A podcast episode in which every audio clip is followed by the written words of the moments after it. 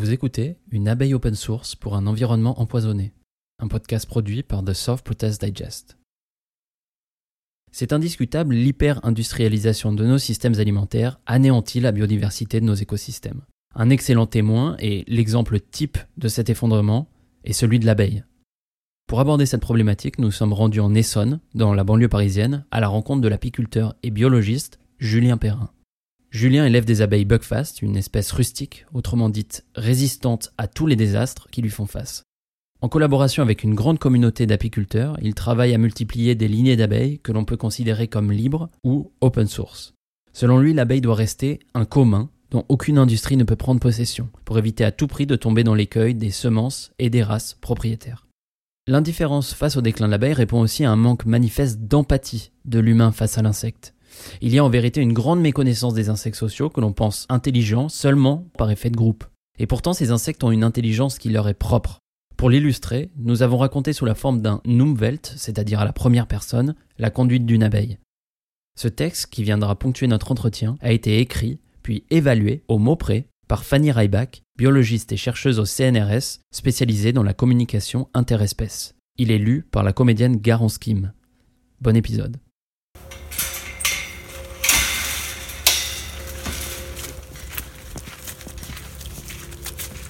On récolte 200 rennes. On prend des rennes dans 200 caisses tous les mardis. Le mercredi, on met 200 cellules. Donc on va introduire 200 cellules qu'on a faites. Le jeudi, on, on fabrique des ruches Donc c'est va faire mal. Le vendredi, euh, on vient lever les cellules, les, cellules royales donc qui sont là-dedans. Le samedi, on greffe les cellules royales. Et le dimanche, on insémine. Et ça tout le ah temps.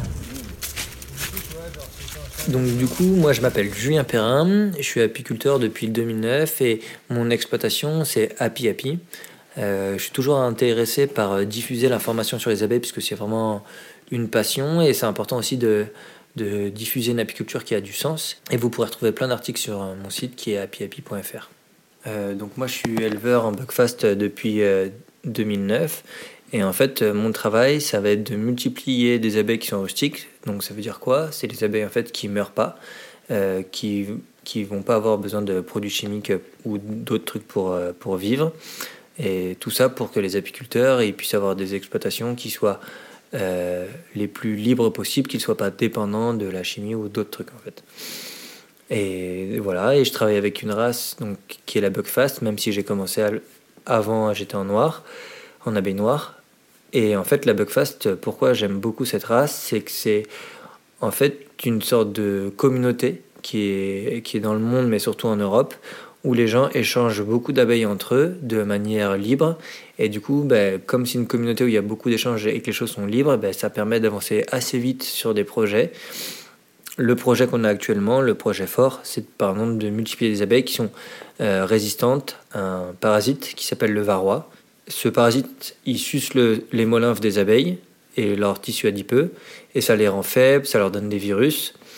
Et nous, en fait, ce qu'on essaie de faire, c'est de, multiplier bah, les abeilles qui sont naturellement capables de gérer ça.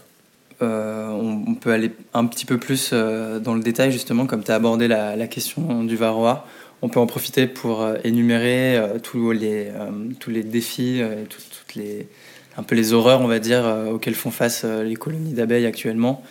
Donc Varroa, tu, nous en as parlé pour la Buckfast, mais quels sont les, autres problèmes euh, qui touchent les abeilles? Alors en fait, euh, les problèmes des abeilles, ils sont, assez, ils sont assez multiples, ils sont assez larges. Le premier problème des pollinisateurs au sens large et des abeilles aussi, du coup, ça va être en fait euh, l'artificialisation des milieux. En fait, on n'a plus une sorte de grande diversité des milieux, de grande diversité des fleurs. Aujourd'hui, avec l'érosion de la biodiversité, ben, on a des grandes plaines avec qu'une fleur, euh, puis après plus rien au même endroit vu que la fleur est passée. Et du coup, ben, ça fait qu'à la place d'avoir une diversité de ressources, une, diversité dans son régime alimentaire, et puis une ressource qui est à peu près constante, ben, l'abeille va être face à des moments où on va avoir beaucoup une ressource, puis plus rien. Pour prendre une image, c'est un peu comme si nous, on avait que de la salade à manger. Peut-être que manger de la salade, c'est bien, mais si on a que ça à manger, ben, ça pose problème. En fait, on a besoin d'avoir une diversité. Et donc ça, c'est un gros, gros, gros problème pour les pollinisateurs. Euh, c'est cette, faible disponibilité en ressources et aussi cet euh, appauvrissement de la diversité des ressources. Ensuite, un, un, autre problème qu'on a, c'est que en fait la chimie qui est dans le milieu, qui va avoir un impact fort sur les pollinisateurs. Par exemple, on a les articles qui montrent que la mobilité du sperme des mâles en fait diminue chez les abeilles face à certains produits chimiques. Et ben, du coup, euh, ça joue directement sur la capacité des abeilles à se reproduire. Donc on peut comprendre que ça a un impact ben, sur les abeilles fort. Ça peut avoir d'autres impacts aussi sur leur capacité à se reconnaître dans le milieu. On imagine bien qu'une petite abeille, elle va butiner jusqu'à 10 km. Du coup, elle a besoin d'avoir une connaissance du milieu qui est juste énorme. Et que si ben, elle est perturbée à ce moment-là, se perdre, c'est quelque chose de très simple et ça peut avoir un impact fort sur les colonies, ça. On a aussi euh, la mondialisation qui a ramené en fait plein de nouveaux problèmes. Par exemple, aujourd'hui en apiculture, penser que les abeilles locales sont les plus adaptées, c'est juste faux, parce que la mondialisation, elle a ramené des problèmes que les abeilles locales ne connaissent pas. Euh, par exemple, euh, les plus connus, ça va être le varroa, donc c'est une sorte d'acarien, de crabe qui suce le sang des abeilles. Pour vous donner une petite image, c'est un peu comme la petite ventouse qui est dans Alien euh, qui vous suce le sang euh, qui est sur vous, c'est pas quelque chose de super agréable. Ensuite, on, on, a d'autres euh, parasites qui sont issus de la mondialisation qui sont plus petits. On va avoir des bactéries ou, des champignons qui vont attaquer le développement du couvain. Donc on a les loques américaines entre autres qui, sont, qui ont un effet fort sur les colonies puisqu'elles ne sont pas adaptées à cette maladie qui vont, qui, vont, euh, qui vont être très problématiques euh, pour les abeilles. On a des trucs plus gros, on a les frelons asiatiques qui se mettent devant les ruches et qui vont en fait euh, stresser les colonies. Les frelons asiatiques, ils vont pas vraiment manger les colonies. En fait, c'est plutôt le coût de la peur qui a un problème. C'est qu'ils font tellement peur aux abeilles qu'en fait, elles sortent plus pour se nourrir et après, elles vont mourir de faim. Et puis après, on a un problème auquel on est tous confrontés. C'est qu'on a les changements climatiques. on s'en rend pas forcément compte peut-être quand on habite en ville, mais nous, à la campagne, on s'en rend compte. C'est que des espèces d'arbres qui étaient avant adaptés à nos, nos climats ben, souffrent beaucoup des, des, des, sécheresses, des canicules qu'on a, et du coup ne produisent plus de miel.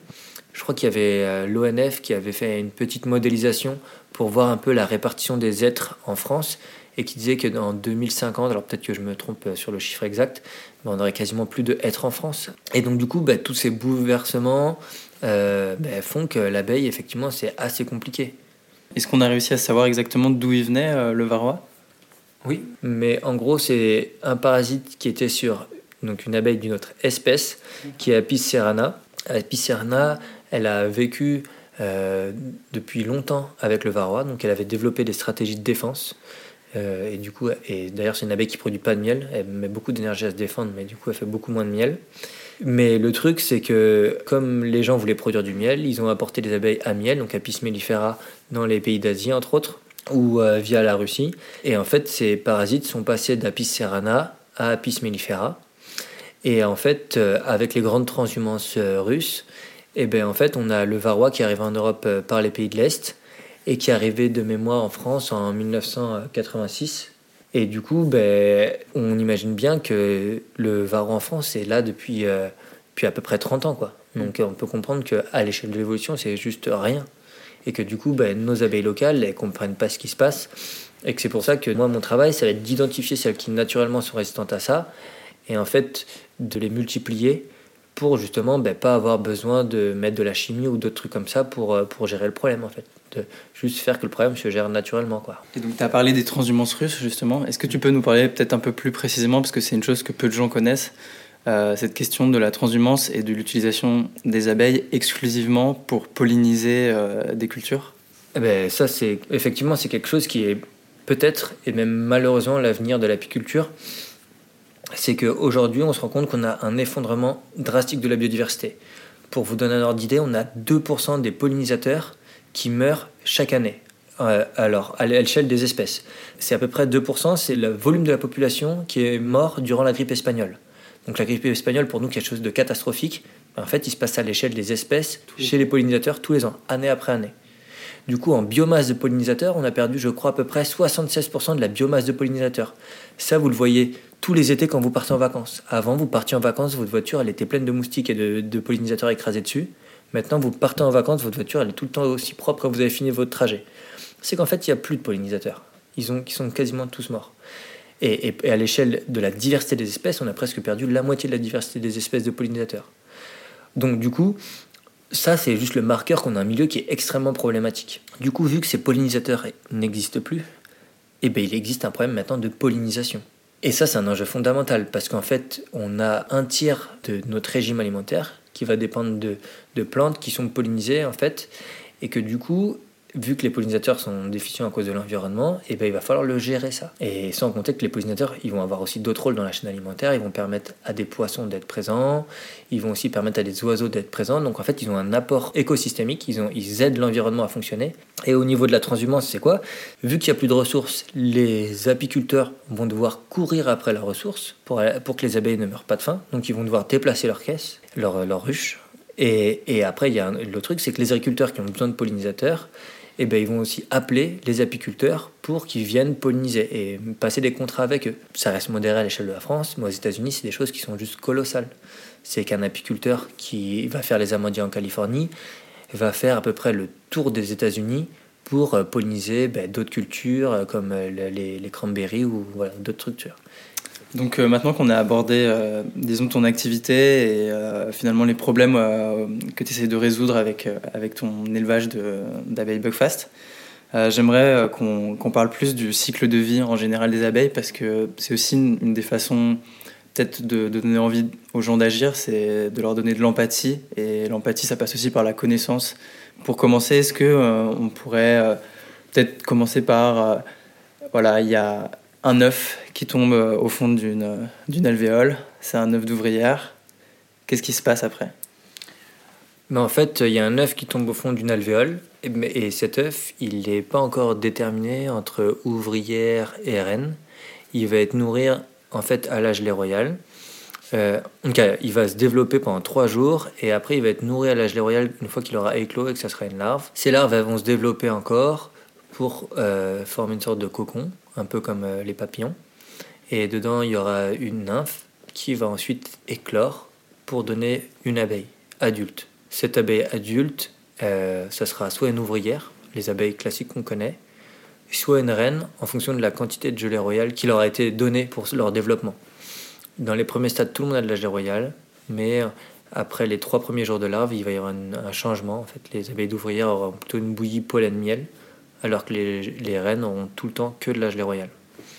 Ça, c'est fou de montrer qu'une substance qui est dans l'alimentation va complètement conditionner les gènes qui vont s'activer euh, pour le développement en fait, de l'individu. C'est comme sinon, euh, si jamais on mange que du pain d'épices, et on devienne, super costaud.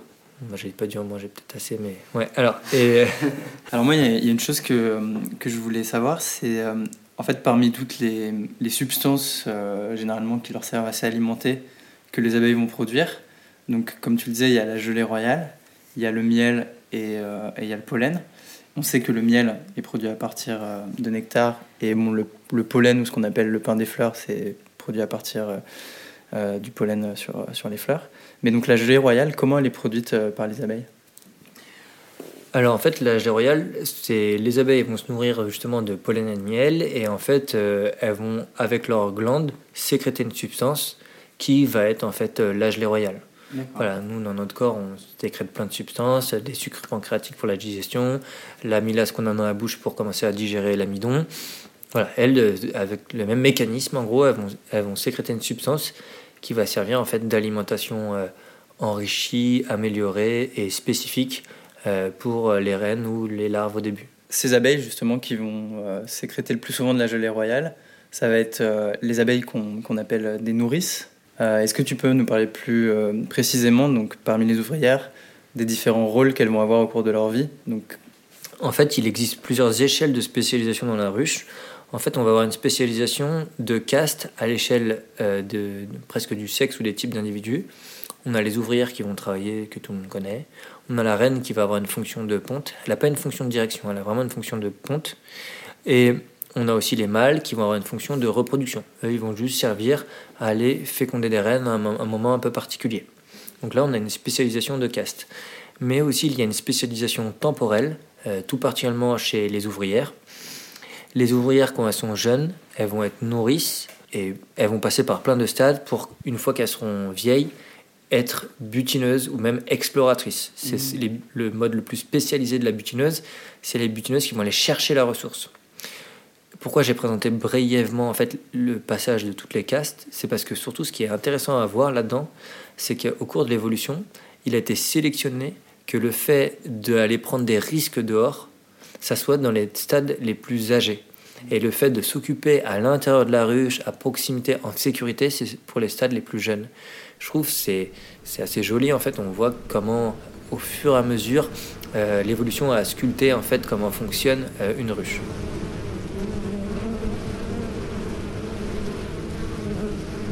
Je suis né dans le noir, dans le noir d'une ruche qui sent le miel et l'information. Je suis né dans le noir d'une ruche dont j'apprécie le bourdonnement ininterrompu du réseau qui vibre comme un câble sous mes pattes et m'indique qui et où et quand. Je reconnais le vrombissement affairé de mes sœurs au travail et l'acharnement dévoué de ma mère. Elle est reine, elle pond 4000 enfants par jour. Je ne vois pas. Je sens le poids des fruits de son travail tomber délicatement sur le sol ciré des chambres. On m'effleure les antennes, on a besoin de soutien. Aujourd'hui, je décide et je travaille dans l'escorte royale. À mon ordre aujourd'hui, veiller sur mes nouvelles petites sœurs, passer derrière leur mère, inspecter chaque alvéole, vérifier que le nouvel œuf est bien attaché et le jeter si besoin. Du bout de ma langue, inonder la chambre et attendre que ma gelée royale les fasse grandir, puis le miel et le pollen. Fermer la porte. C'est à peu près à quel âge que, euh, qu'une abeille euh, en général va se retrouver euh, dehors, aller explorer pour trouver de nouvelles ressources? En fait, ce qui se passe entre la ponte et la naissance d'une ouvrière, il y a environ 21 jours. Et entre le fait qu'elle naisse, en cas qu'elle sorte de ce couvain et qu'elle aille dehors, il y a environ, encore une fois, à peu près 21 jours.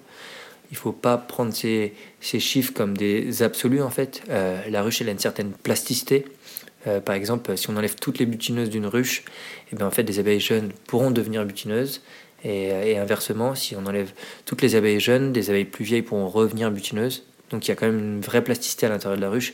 Mais en gros, voilà, c'est ça. C'est qu'on a 21 jours dans le couvain, 21 jours à l'intérieur de la ruche, et encore globalement 21 jours où elles vont être butineuses.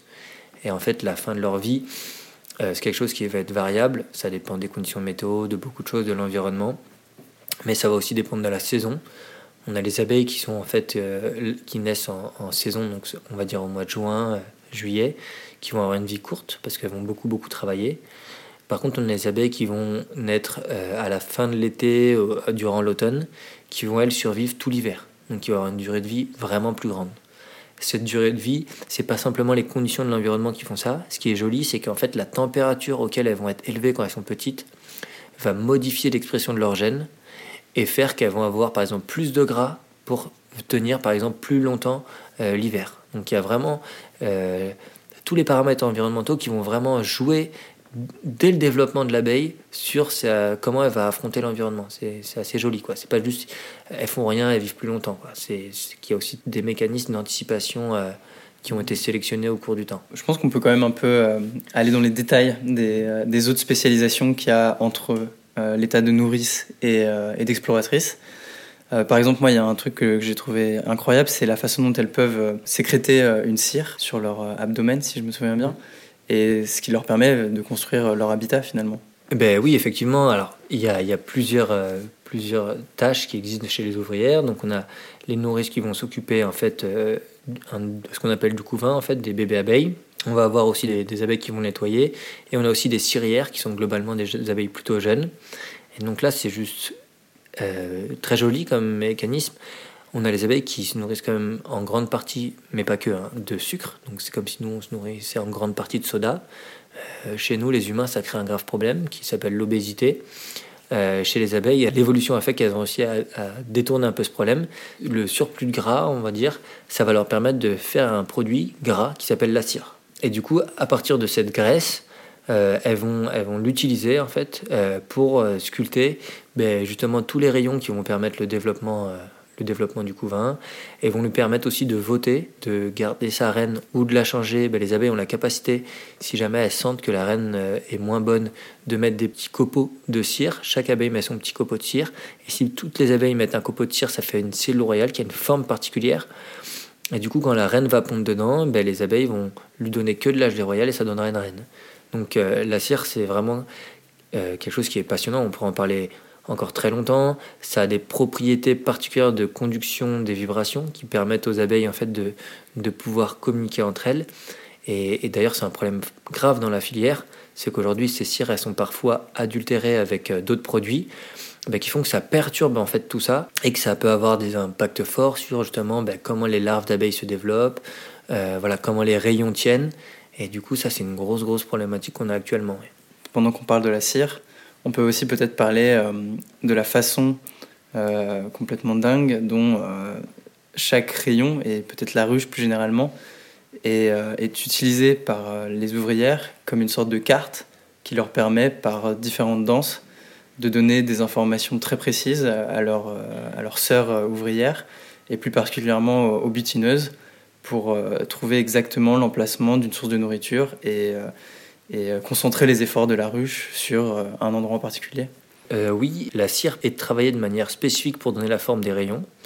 Donc ça c'est assez joli. En fait, les abeilles vont mettre des petites écailles de cire autour d'elles pour faire des ronds de cire euh, ces ronds de cire accolés les uns aux autres vont donner des hexagones, un peu comme si nous on collait des bulles euh, de savon dans une baignoire en fait. C'est une, forme stable de manière thermodynamique. C'est pas les abeilles qui vont sculpter ça, c'est le fait de coller des ronds les uns à côté des autres. Ben, ça forme cette forme particulière parce que la cire, justement, elle a ce point de fusion bien particulier qui va permettre euh, ça. Vous comprenez que c'est un équilibre très fin. Il faut que ça soit plastique, mais si c'est trop plastique, ça tombe. Donc on comprend bien comment l'importance d'avoir des cires de bonne qualité, c'est important. Ensuite, sur le dessus des alvéoles d'abeilles, une sorte de petit bourrelet de cire un peu plus épaisse, une sorte de maillage comme ça. Et ce maillage, il va permettre justement aux vibrations de passer. Et ces vibrations, à quoi elles vont servir? Dans la ruche, il n'y a pas beaucoup de luminosité. Et du coup, les abeilles, elles vont faire des danses pour indiquer où se trouve la ressource. Euh, comment ça marche ces danses En fait, euh, les abeilles, quand elles sortent de la ruche, elles peuvent connaître la position du soleil soit en le voyant directement, soit avec d'autres capacités qu'elles ont. Et du coup, à l'intérieur de la ruche, elles vont communiquer euh, la position des ressources euh, via euh, la position du soleil. À l'intérieur de la ruche, il n'y a pas de soleil, du coup, elles vont considérer que le soleil, c'est le haut du cadre. Donc elles vont faire des sortes de 8, où en fait l'axe central du 8 va indiquer la direction par rapport au soleil. Et le nombre de frétillements sur cet axe va indiquer la distance. Et pourquoi des frétillements? C'est parce que on comprend bien, une abeille qui allait très loin, elle a beaucoup volé, elle a beaucoup bougé, et du coup elle exprime ça en fait euh, dans sa danse en disant il faut beaucoup bouger, beaucoup bouger, elle va faire beaucoup de frétillements. Et en plus, il va falloir qu'elle communique sur la qualité de la ressource, et du coup elle garde une petite goutte euh, de nectar dans sa bouche qu'elle va donner aux abeilles qui sont venues écouter cette danse et, voir où se trouve la ressource, pour que les abeilles puissent se dire ah oui la ressource est bien, ah non la ressource c'est pas bien. Des, des mécanismes de contrôle quand on a des ressources qui sont toxiques on a les abeilles qui peuvent s'en rendre compte et justement ne pas aller vers ces ressources. Certaines sont attroupées plus loin dans le couloir de cire. Une danse. Elle dessine deux cercles réunis en forme de signe infini. Les centres de ces deux boucles permettent de tracer une ligne droite invisible orientée 13 degrés à gauche du soleil. La direction. Tout en se déplaçant, elle vibre en rythme. 6 secousses. La distance. Nouveau nectar à 13 degrés, 6 secousses. Une goutte prélevée pour mesurer de sa qualité. On goûte. Il aurait été professionnel de ma part de recouper les danses de mes sœurs exploratrices pour m'assurer de la fiabilité du plan de vol. Mais je décide et je m'élance. En me faufilant entre elles, mon chemin croise celui de celles qui raffinent le miel. Leurs langues sont occupées. Occupées à avaler et à régurgiter le nectar qu'elles versent, liquide, au fond des cuves alvéolées. Il faut le conserver, et il faut le ventiler. Et leurs ailes vibrent et font circuler l'air qui lui permettront de sécher. Un miel sec, pour six mois de froid. Sec, est-ce que tu peux euh, nous, expliquer euh, qu'est-ce que c'est finalement le pollen et qu'est-ce que c'est que, le miel? Le miel, ça vient du nectar qui est produit en fait euh, par les végétaux, que les abeilles vont les récupérer. Ce nectar, c'est une solution sucrée qui est assez riche en eau finalement, globalement, et que les abeilles vont ramener à l'intérieur de la ruche, dans leur jabot, enrichir du coup ce nectar en enzymes particulières, puis dans la ruche, le sécher en ventilant. Euh, ce qui va réduire en fait euh, la quantité d'eau euh, dans, ce, nectar. Et avec cette quantité d'eau qui est réduite plus les enzymes qui sont apportées, on arrive à un produit qui est encore un peu vivant finalement, qui va être le miel. Le miel, il peut aussi venir pas directement de fleurs, mais de miela. C'est les petites gouttes de solution sucrée que les pucerons vont, vont éjecter. les pucerons, ils sucent en fait la sève des arbres ou des plantes, et du coup, les abeilles peuvent récupérer les petites gouttes de, ce miel-là et aussi en faire un miel avec. Euh, mais avec les mêmes mécanismes, en rajoutant des enzymes et en diminuant la quantité d'eau. Donc ça c'est pour le miel. Et pourquoi je dis que le miel c'est un produit vivant? C'est parce qu'en fait il contient plein d'enzymes qui ont besoin de conditions de, température particulières pour pouvoir fonctionner. Et on a un produit qui est encore plus vivant, le pollen. Le pollen, ça va être l'équivalent euh, euh, du sperme ou des gamètes en fait chez les fleurs. Et elles vont avec ça rajouter un petit peu de miel pour arriver à l'agglomérer, arriver à faire des petites, euh, des petites pelotes. Et aussi, ce qui est très très intéressant, c'est qu'elles vont rajouter à ça toute une, une flore de micro-organismes qui vont être des bactéries et des levures qui vont en fait fermenter en fait ce, ce, ce pollen, un peu comme une choucroute. Ça va permettre à ce pollen d'être plus digeste en fait, parce que c'est quelque chose qui est très protégé chez les fleurs, de mieux le digérer, et surtout qui va apporter plein d'éléments de, nutritifs euh, à ce pollen. Voilà, le pollen c'est des protéines pour les abeilles, c'est l'équivalent de nos steaks, mais c'est aussi tout un microbiote avec. Voilà, c'est comme nous quand on prend un vinaigre de cidre et qu'on voit qu'il y a une mer dedans ou un yaourt, c'est quelque chose qui nous apporte plein de micro-organismes. Et c'est quelque chose, les micro-organismes qui sont extrêmement importants pour le fonctionnement de notre corps en fait. Ben, le pollen, c'est aussi le moment où les abeilles vont pouvoir ben, justement euh, enrichir leur microbiote euh, en microbiote positif. 13 degrés, 6 secousses. Je décolle et le parcours devient noir et blanc. Il faut rester concentré, donc ne plus recevoir d'informations colorées, puis arriver à destination et les retrouver. Nous ne sommes pas seuls. Les autres bourdonnent et sont là. Ces pollinisateurs ne sont pas moi, ni comme mes sœurs. Ils ont une autre forme, une autre teinte, une autre lenteur, mais dépendent aussi du sang des fleurs. Certaines d'entre elles ne s'ouvrent qu'à moi, quand certaines d'entre elles ne s'ouvrent qu'à eux. Elles leur sont réservées. Bientôt, je suis couverte de pollen jaune et flottant, et je me peigne, amalgamant les billes en pelote, les mélangeant au miel, puis les collant pour le transport sur mes pattes arrière. J'en fais mon stock et je choisis la fleur. Sur ses pétales, les motifs ultraviolets m'indiquent la direction de son centre. J'aspire son nectar et me remplis. Et fleur suivante. Je rentre chargée, et de mémoire, à notre ruche et sort ma langue, ma sœur la sienne, et lui confie le miel. Notre miel sera séché, puis stocké en cuve de cire, nos glucides, le pollen mélangé à la levure, fermenté en pain, nos protéines, nos vitamines. Donc euh, maintenant qu'on a vraiment quand même bien développé, euh, pas dans tous les détails, mais quand même euh, une bonne partie du cycle de vie de l'ouvrière, euh, j'aimerais revenir à la reine que tu as un peu abordé quand on parlait de la façon dont les abeilles se développaient dans, dans le couvain. Donc, est-ce que tu pourrais m'expliquer justement par ce système de vote, en, partant, disons, de ce système de vote, quelle va être l'existence d'une reine quand elle sort de son cocon, quand elle n'est qu'une nymphe, qu'elle n'est pas encore fécondée? Comment elle va se retrouver à être fécondée et, et quel va être son, son mode de vie après la fécondation? Donc euh, une reine, comme on l'a vu tout à l'heure, c'est un œuf féminin, donc qui pourrait être soit ouvrière, soit reine, qui va être nourri de manière préférentielle en gelée royale, tout ça à cause de la forme de la cellule qui est particulière. Cette reine, à la place de se développer en 21 jours, elle va se développer en 16 jours, elle va naître le 16e jour. Et cette reine, quand elle va naître, elle sera vierge. Du coup, au bout en gros d'une semaine, elle va sortir de la ruche pour déjà reconnaître la position de la ruche par rapport à l'environnement, mais après pour aller se faire féconder. Pour se faire féconder, ça va être des lieux particuliers. Donc dans ces plateaux de fécondation, on a les reines qui vont, qui vont rencontrer les mâles. Elles sont accompagnées en fait euh, d'une sorte de, de, garde, d'escorte, qui, vont, qui vont les accompagner. Quand elles vont sortir, elles vont se faire euh, féconder par les mâles. Et comment ça marche? En fait, c'est pas une fécondation, c'est simplement une copulation. La fécondation, c'est ce qui va être fait au niveau de l'œuf, comme on l'a expliqué tout à l'heure.